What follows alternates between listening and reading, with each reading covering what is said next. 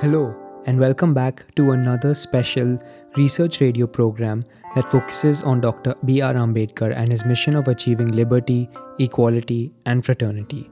I'm Abhishek, and in this week's episode, we'll discuss Dr. Ambedkar's approach towards countering patriarchy and casteism. Specifically, we'll examine legislations such as the Hindu Code Bill, spearheaded by Ambedkar, the need for specific clauses that take caste into account for all laws, and the role of upper caste women in the national women's movement. My guest today is Abhinaya Ramesh, who's a political scientist, feminist theorist, and human rights scholar. She was awarded the British Chevening Fellowship and is currently based in Mumbai. Professor Ramesh's interests include citizens' rights and their implementation in India, India's political system, and Western political thought. We'll be discussing two of her EPW articles, and I recommend reading them. I've shared links to both in the show notes. Thank you so much for joining us, Abhinaya. A warm welcome to you. Thank you very much. So, for your EPW article titled Dalit Women, Vulnerabilities and Feminist Consciousness, you cover several different sectors, including manual scavenging, human trafficking, prostitution or sex work, caste based atrocities, and institutional humiliation and violence. Could you tell us about uh, this article and your research process? Because uh, I was working uh, on this theme of violence against Dalit women in India, and my supervisor in Lancaster University, uh, Professor Sylvia Walby, when she told me that you need to go for the elaborate understanding of the situation of Dalit women and violence against them, then I found that there are two layers of their violence, like uh, their subjugation. That one is like you know apparently which are visible, the direct violence by the caste-based patriarchy, and there are also a number of other things which are contributing that family which is poor amidst the majority of the villagers and only lone house located, which created a trouble to them all the time. So these are all visible. Apparently, we can see that these are the direct, uh, let us say, involvement of such processes against her, and that made her more vulnerable. But while uh, doing the uh, textual analysis, I realized that uh, it's not only that, but there is something else which is happening, and that is under the garb of so-called upper caste, those who are enlightened, egalitarian, but they do have some processes of subordinating Dalit women. And that made me to go for this detailed analysis as far as the vulnerability. I developed this vulnerability model, and uh, uh, in that vulnerability, how they are co-complexing eventually for other women. Yeah. And is, is there one sector that you'd like to tell us more about that was particularly important to you during your research? I will not say one specific sector, but I would say that there is one tendency of uh, the upper caste, uh, as I said, so-called enlightened women, especially from NGO sector or intelligentsia.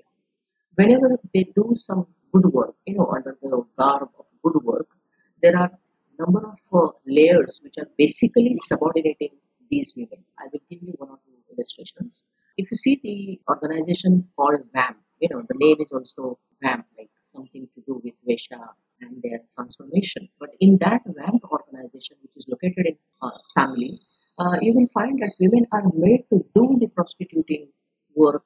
You know, there is a continuation and the circumstances which are created by these NGO leaders that you continue to do the same work. They, they, they did not feel that there is a possibility of making them to give education and taking them out of that prostitution. So my question to that organization is this: that don't you really have the dream of closing of that prostituting system and making these women to come in the mainstream and do better work what Ambedkarian and Fulevian ideology of making an individual as an autonomous being. So here you will find that uh, they are consistently, this is one illustration, that they made the, uh, the system like that the women those will go for the prostitution will have their uh, children raised by like, you know, crash and uh, have the education. So they continue the prostitution and children will also have, uh, you know, their education. So, so these, these are basically that helps the system to continue rather than have a closure and that was my in my mind a very very deep seated structure which our modern society tries to create for these women that is the intention the innate intention of such a patterns of NGOization and NGO leaders to continue the system and not to end the system Mm-hmm. You, you you already touched on the Phule Ambedkarite perspective uh, on this type of work, and I'd like to know more about how this lens can be applied uh, to this context. I can specifically say about Dr. Babasaheb Ambedkar. When his uh, satyagraha and all these uh, morchas which were going on as a part of social movement to create awakening among the deprived sections, people in India. At that time, uh, he had a meeting in Kamatipura, which is a red light area in Mumbai. So there are some of the women, because he was also gathering the uh, public, you know, money for number of social commitment and social cause. So at that time, those women said that we also would like to give some funding from us. It's Baba Sahib who said that no, I don't want this funding from you, which is basically out of such exploitation. So that is a very crystal clear argument and thought which he had about this area that okay, you cannot give me that funding because it is out of exploitation. So he was very clear about sexual labor that he never wanted these women and anybody should go for sexual labor.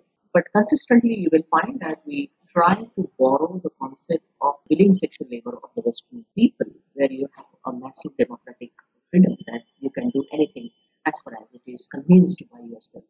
That is willing prostitution. But these women, who are working for the NGO, they bring those willing prostitution concept under the guise of sexual labor and they make these women to go for the sexual work.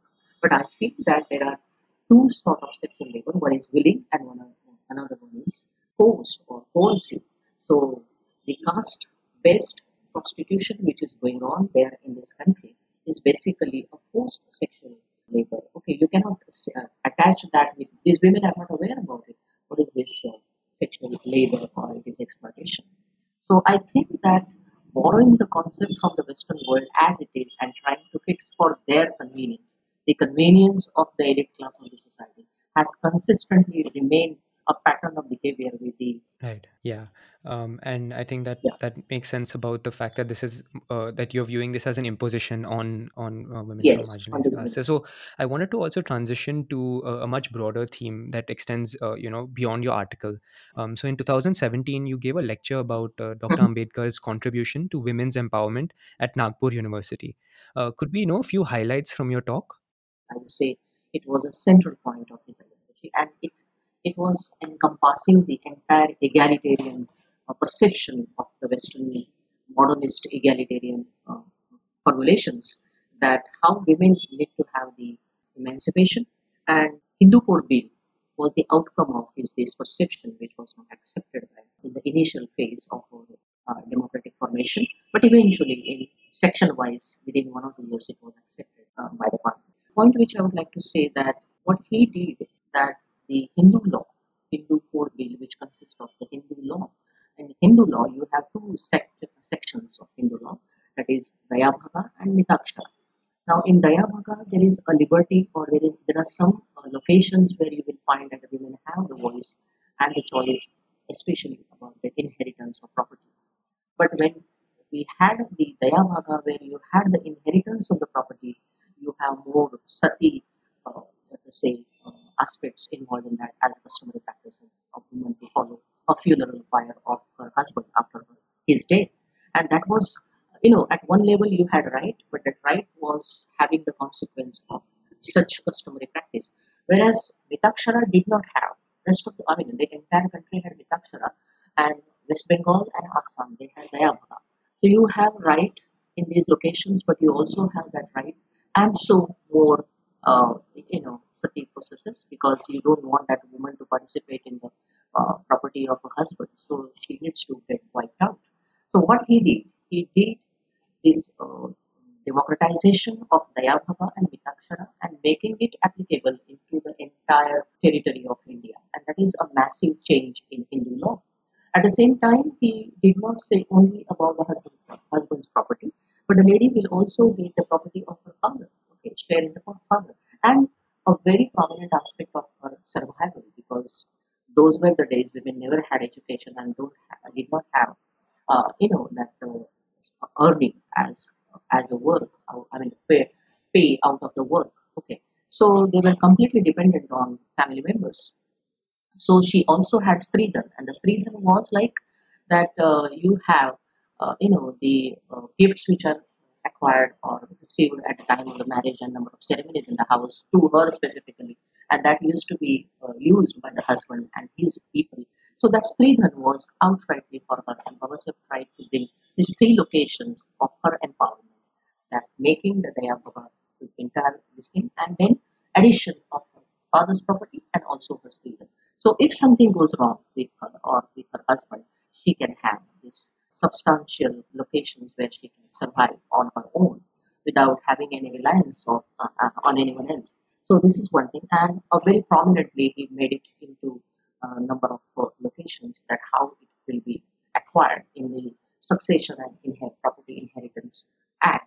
At the same time, you will find that the polygamy, which was considered to be the very very problematic in human practice in our society, which he stopped.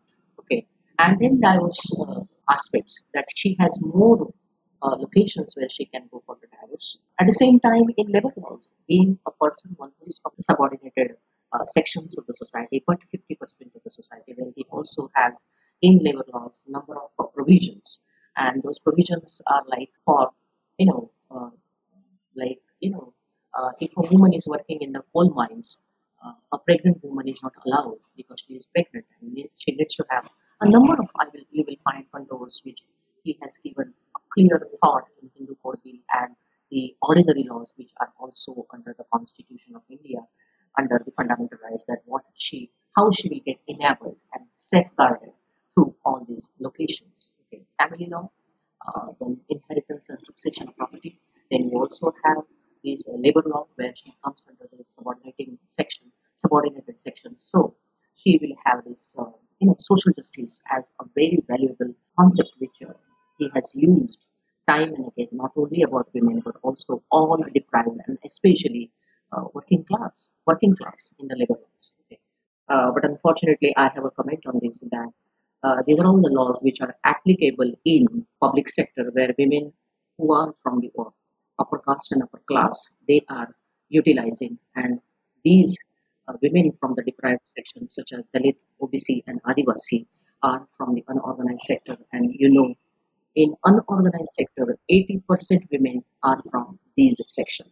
So all these laws and provisions and his, intellectual capacities are being used by the public sector women. And I would say all these women are real beneficiaries of Ambedkar thought and his articulation and his comprehension, which he did for women in India.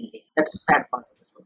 Yeah, yeah, yeah. I, I think um, it also was important that the changes that he brought, like the inheritance uh, changes that you've spoken about, um, uh, have like structural changes that you have the Hmm. effects of generationals. But as you also importantly, uh, you know, highlight that this is uh, benefiting upper caste women, and that that's the Yes.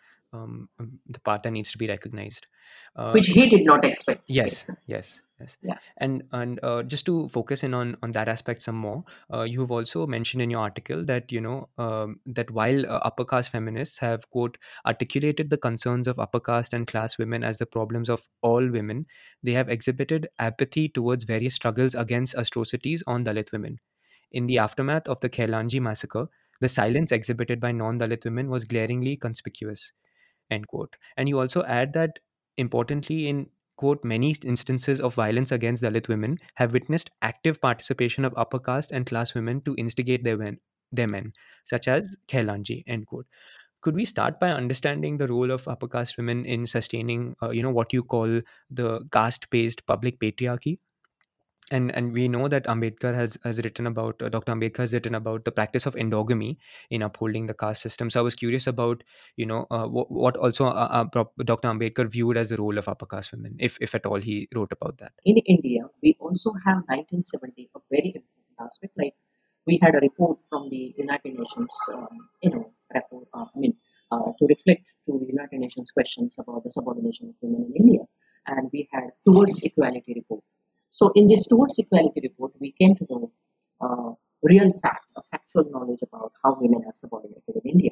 And that was also the era where you will find that Mathura rape um, case happened in case of Maharashtra. And afterwards, that started reflecting in Mumbai uh, uh, the articulation of uh, uh, Stree Mukti Sanghatana and all of the things.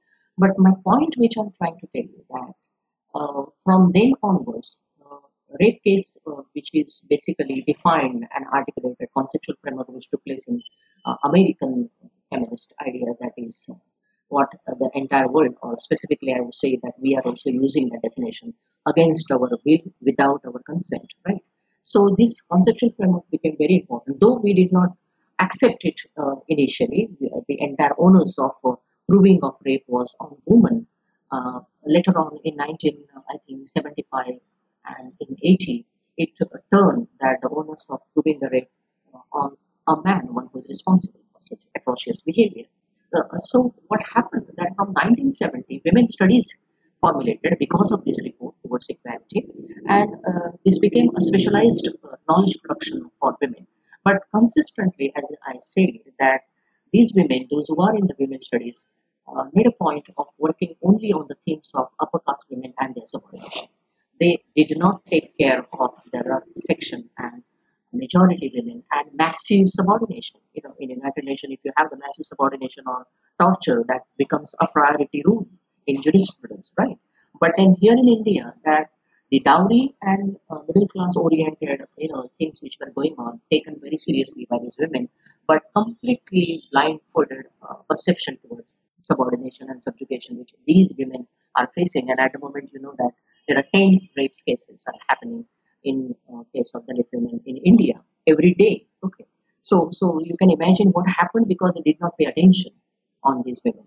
My point is this: that from 1970 till this point, whenever we talk about Dalit women, always speaking, upper caste women will always speak, and that's a lie which is going on for last 70 years. That Dalit women face more problematic situation from their own main, that is Dalit patriarchy. Okay, that became so much focused out of blue. They have focused it in such a manner that they said that okay uh, they are subordinated by their own men and another thing is that if dalit men are talking about the emancipation of uh, the entire dalit community why are they not paying attention toward their women?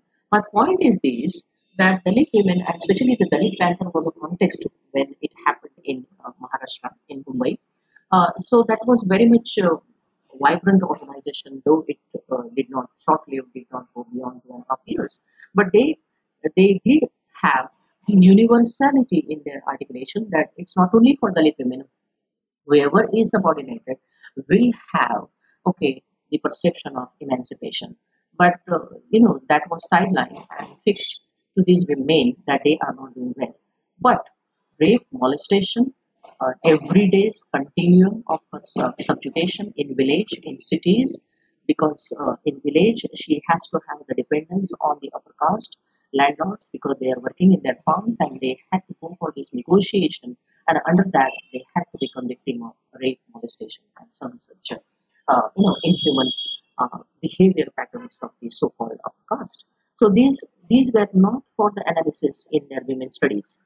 Uh, the analysis was completely shifted from her individual, uh, shifted to her individual domain that her man is responsible for her subordination. I fully agree that there is no, uh, I mean, uh, uh I also have a context of Gail Omvedt when she says that that the subordination of the Dalit man is basically when he started taking education and imitating upper caste man's behavior with her with his wife and they started behaving like this with their men. Otherwise, 70 years before, both the man and woman, they were co-worker. This is the word of the Taylor right? That they were co-worker in the field and they were made for each other in the same place to look after because both of them were subordinated by uh, heinous caste practices, okay, as untouchable. Uh, so I would say that, and we also have the history that women are not much subordinated. On, on the contrary, they were much understood uh, by their own families. So I also would say that by these upper caste women and their articulations saying consistently that the man is a very important center point for her subordination is basically, um, you know, like making her lonely within the house if she face uh, some sort of, uh, you know, subordination of caste-based public patriarchy. So by saying this, because most of these educated Dalit women, though they are in minuscule minority, so they cannot have influence on the rest of the Dalit uh, women, but they are you know, such as you will find that uh, Dalit uh, biographies, they are consistently talking how their man was subordinated. Uh, they do talk about the caste system, but uh, the focus is more on man. So uh, upper caste women are successful um, with these illustrations that see Urmila Pawar, see other women from the community, how their men are subordinate and not caste-based public patriarchy. So this is nothing but shifting the attention of the most heinous crimes to the uh, domain of home. Okay, that that is a lie produced by the knowledge production uh, in our society from last 70 years, which has not happened anywhere in the world. And uh, during this time, you know, that we were speaking about uh, earlier, um, you know, there was, it wasn't that Dalit women were not uh, collectivizing and responding in their own ways. Uh, in another article, you've written about uh, how Dalit women built their own autonomous movements uh, in the aftermath of the Khairlanji massacre and during the Chalo Nagpur campaign in 2017 uh, that marked uh, Savitri Bai Phule's uh, 11, 110th uh, Remembrance Day. Um, so I, w- I wanted to know more about uh, this process of how uh, Dalit women built their autonomous movements in the aftermath of. Uh, Uh, as Gopal has said in 1992 article, Dalit women speak uh, differently. Okay. Uh, I would say that uh, till 1990, that uh, there were some of the organizations, independent autonomous organizations based in Mumbai, based in Nagpur. In that they realized that these women are not taking or highlighting our issues now. Rape, molestation, and subordination of Dalit women was also those days, but media was not that active. As a result, you will find that reported cases, unreported cases was a big issue. Now also we have. Uh, but you will find that from 1992 onwards, uh, women started speaking differently. And from 19, um, uh, 2006, after the uh, Khairlanji case, we have altogether different domain.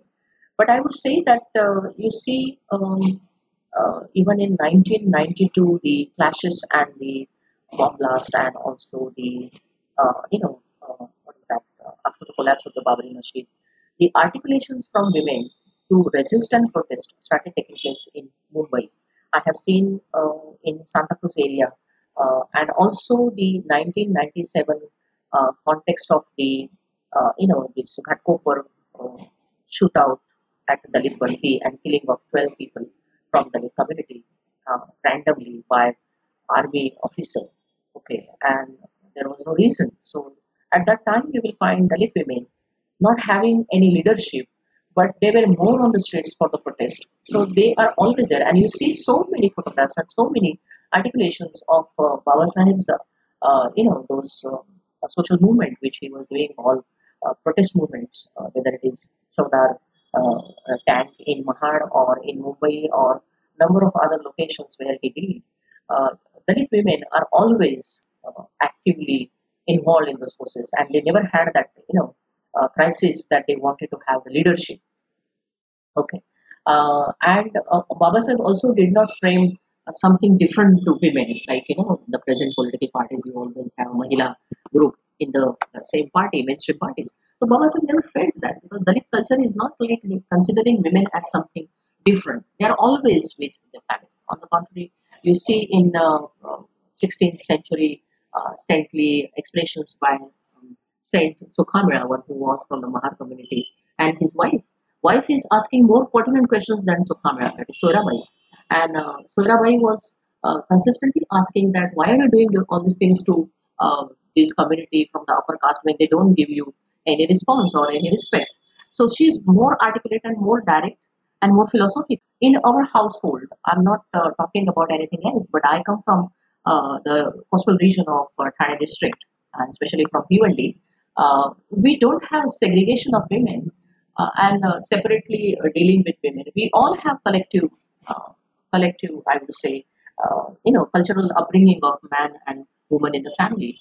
Maybe uh, Thane district is much more influenced by the tribal, uh, you know, uh, culture. So we are very much at ease with each other, and nobody is superior, nobody is subordinate. Uh, so uh, Dalit women uh, normally raised in the house on equal footings, that I would say. Uh, but that does not mean uh, inculcating this patriarchal concept of the upper caste and upper class so-called civilization on them.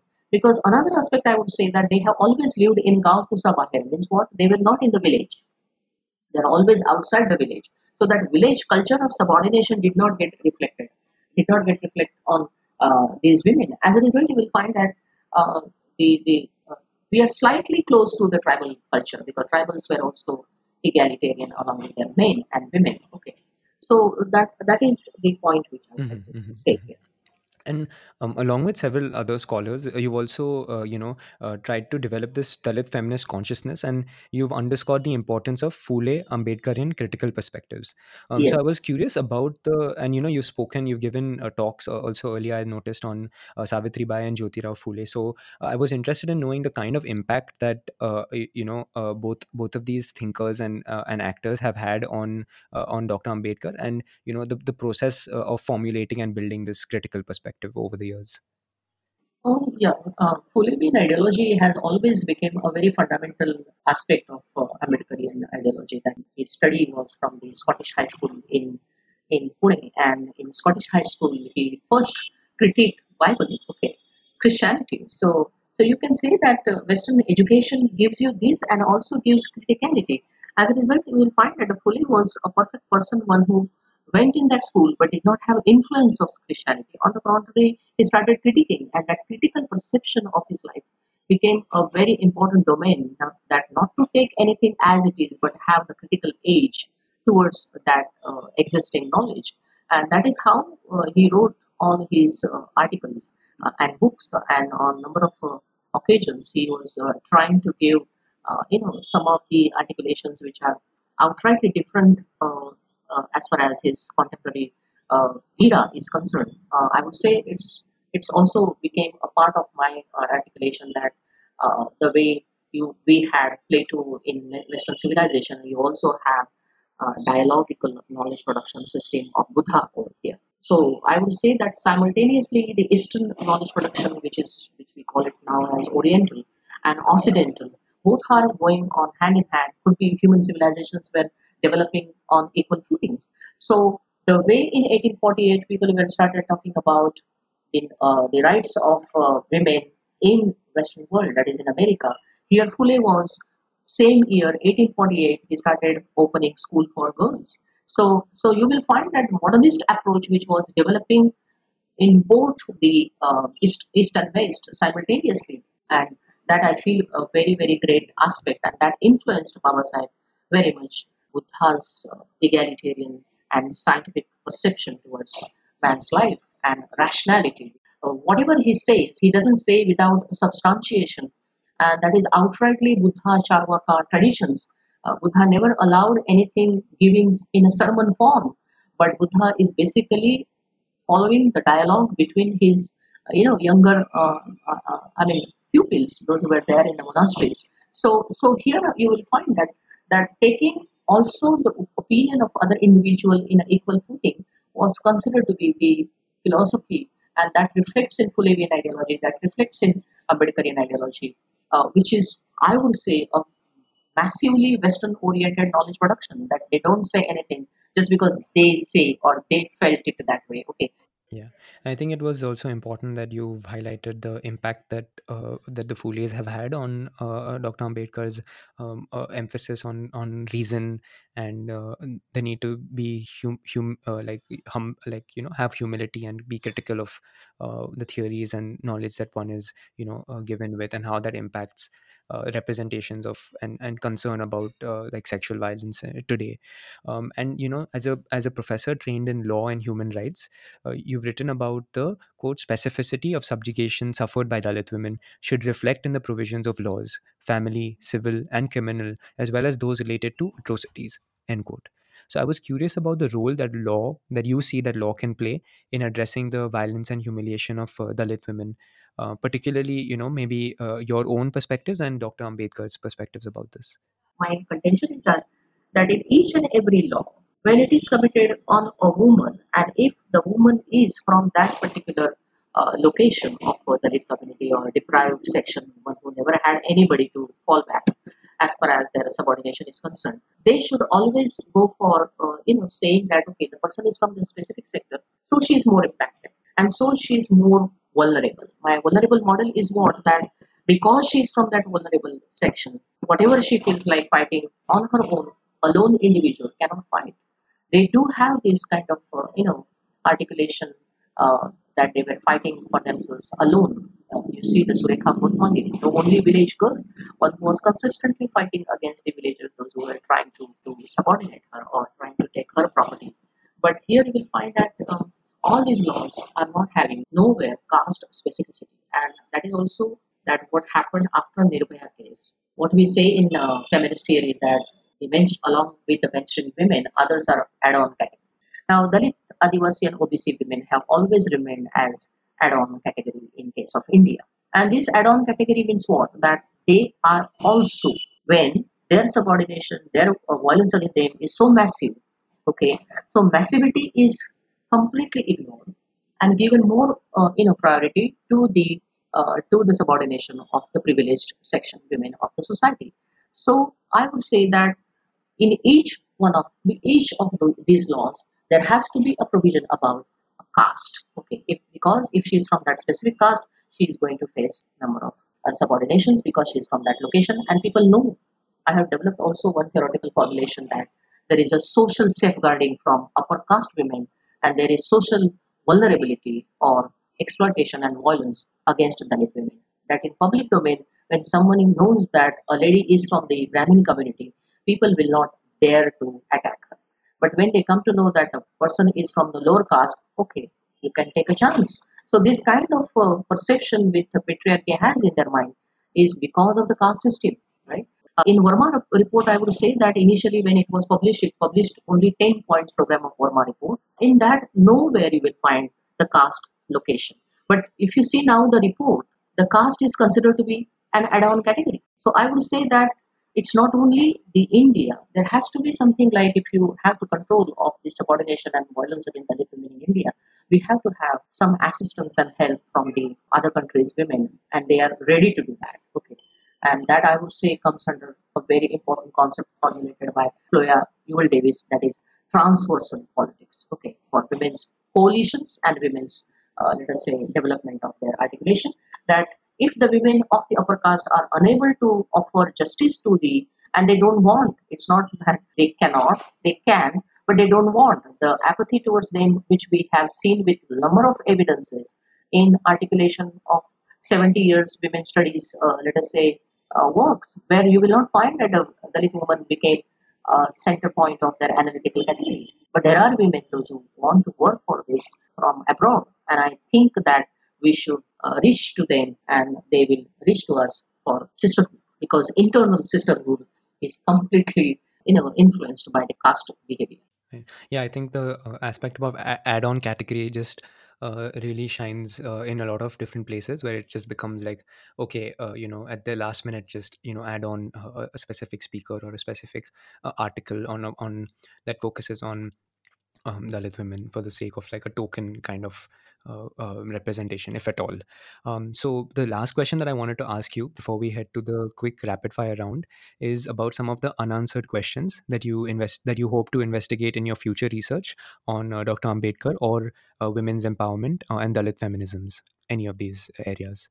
It's not unanswered questions, but I would say that I know by now what went wrong, what happened, how knowledge produced about Dalit women with add-on category and uh, and the concept of incommensurability that okay they are different we are different and so we we will not have that. My my worry at this particular juncture of uh, india's uh, dalit women is this that uh, the new generation those who are working in a very established structures you have the example of iit but apart from iit you have TISS, you have uh, also iit's uh, social science oriented perception and institutions where dalit women those who go for knowledge production and doing their PhD and research work, they are completely under the subordination of their supervisors, those who are from the upper caste. And these Dalit women are speaking the language of their supervisors. What I mean here that they speak the language of uh, superior. Uh, I mean, the language of the supervisor means. Um, uh, I'll give you one example. That recently there was a talk by uh, one young person, one who is from the IIT Delhi, and speaking under the Rosa Luxemburg Stiftung, uh, that sort of thing, webinar was there. And while saying that uh, uh, she was, she, uh, the, the issue was about violence against Dalit women, so it was very close to my research, so I had a point of attending. And then I realized that she started saying that, you know, the great leaders like Rosa Luxemburg and Dr. B.R. Ambedkar, I realized that I have developed so far the concept of Brahminical surveillance, that our knowledge is produced under the Brahminical surveillance, though I have not written it elaborately, uh, but I'm under the process of writing on this, that how we are all under the surveillance, the way I said about caste nepotism.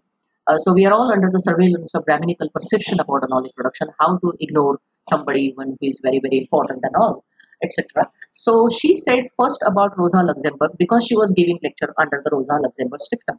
Now this is a complete international subordination, I would say, is shifting my uh, surveillance of Brahminical surveillance towards international uh, surveillance. Rosa Luxemburg Stiftung would not expect such thing. But what has happened last 50 years, women from upper caste, diaspora I'm talking about, and women from lower caste also, those who imitate diaspora, they carry all these subordinating perceptions and locations over there, and as if they're teaching. I know that they also have the surveillance, and that's the reason the surveillance uh, established by Michel Foucault and also Jeremy Bentham in 18th century. But I would say that these women are under their surveillance, so they are teaching how to, uh, I mean, surveil upon uh, to the Westerners, which is a basic flaw. And as a result, you will find that Westerners have also received the knowledge that how in India these are the practices. Though they are very rational, they they, they don't give uh, much uh, attention to such things. But I would say that new generation, without having depth of the knowledge, reading anything about anything, and they speak and they articulate, which is absolutely irrational and uh, let us say without uh, you know uh, emancipatory practices. This is my take on the contemporary Dalit articulations that you last 20 years that you try to write which will appeal and appease upper caste elite class and there is a failure of knowledge production for emancipation and for um, you know uh, social transformation, which was a forte of Dr. Babasaheb Ambedkar and Phulevian ideology. Okay, so these guys are producing the knowledge on the diktat of the upper caste because publication has become another domain of domination that we will publish only that which you will critique your own community and keeping aside the culprit section of the society, those who are responsible for the entire damage, a civilizational conspiracy against the Dalit, Adivasi, and OBC community of these countries, okay, and other minorities, religious or uh, cultural, okay. So, so what I'm trying to say that my area is take, uh, as I told you that I also have um, engagement with to understand Plato over there, Aristotle over there, 1848 American uh, Seneca Falls proposal, and 1848 Phulevian uh, understanding of school for girls. So these are my consistent understanding, but uh, very focused and uh, uh, and very much required is how to have the emancipation of Dalit women. Yes. And uh, to transition to the rapid fire round, uh, where we have just three questions, where we would like brief uh, responses. So, like, uh, you know, like quick questions and quick responses, just to get your like initial and brief thoughts. So, what is one aspect of Dr. Ambedkar's writing and actions that you would like to learn more about? I would like to uh, learn about his constitutional morality. Uh, what he, he takes it from the, since I'm from political science, uh, I would like to take a grip of this idea of constitutional morality. Yeah. And what is one thing that you're skeptical about in Dr. Ambedkar's work? I don't have skepticism about his uh, work because he's a very vibrant person and uh, did not care because uh, you see his one small video of BBC where there itself you come to know that how straightforward he was. And I would like to become straightforward because one who becomes straightforward doesn't care for what mileage if you get, you know, that, that is a very bad thing with Dalit, those who are in the elite class. They have become status quoist to that for some, uh, you know, uh, interest, vested interest of their personal or otherwise. Uh, they keep aside sensi- uh, sensibility and do something for others' favor. That that Baba Babasaheb never did. So I said that I'm not skeptical about his everything, but I would like to become like him. Uh, what is one recommendation that you have to further and unify fragmented social movements? I would say that we all have to nurture the encompassing practices which we don't have. Our every festival is different for different communities. When only in the at the time of the politics we have that collective agenda. So that should not happen. I would say that collective principles of humanitarian level or uh, you know that emancipatory level should take place. And education is a first parameter, I would say, which teaches that. Uh, I just want to thank you uh, a lot uh, for joining us on Research Radio. We covered a lot of ground, and I think we were we got a chance to go really deep in a lot of topics. Um, so, so thank you, uh, Professor Abhinaya Ramesh. Thank you. Thank you very much. I hope you enjoyed listening to that conversation with Abhinaya Ramesh and consider exploring her articles for more insights. Research Radio will be back with a new episode on Wednesday as part of our new series that explores multiple dimensions of Dr. Ambedkar's thought and practice one week after another. Take care.